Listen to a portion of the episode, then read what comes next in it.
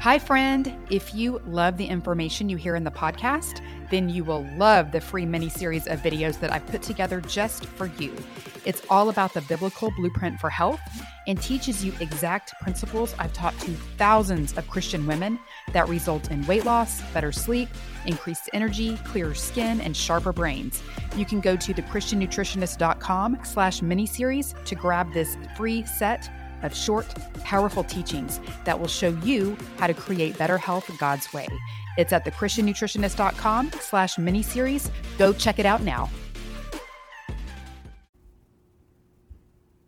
Ephesians 4 22 to 24 says, You were taught with regard to your former way of life to put off your old self, which is being corrupted by its deceitful desires and to be made new in the attitude of your minds, to put on the new self, created to be like God in true righteousness and holiness.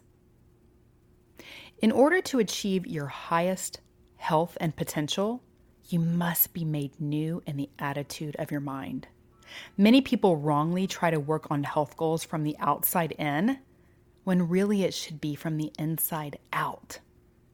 To experience true transformation, we must first be healthy in spirit, then mind, then body.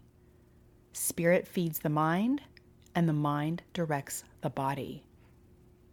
The Spirit fills our hearts with His word of truth about who we are, so that our minds are filled with right thinking and belief, so that our bodies become what we have conceived in our minds. Spirit, mind, body is the true path to your new self.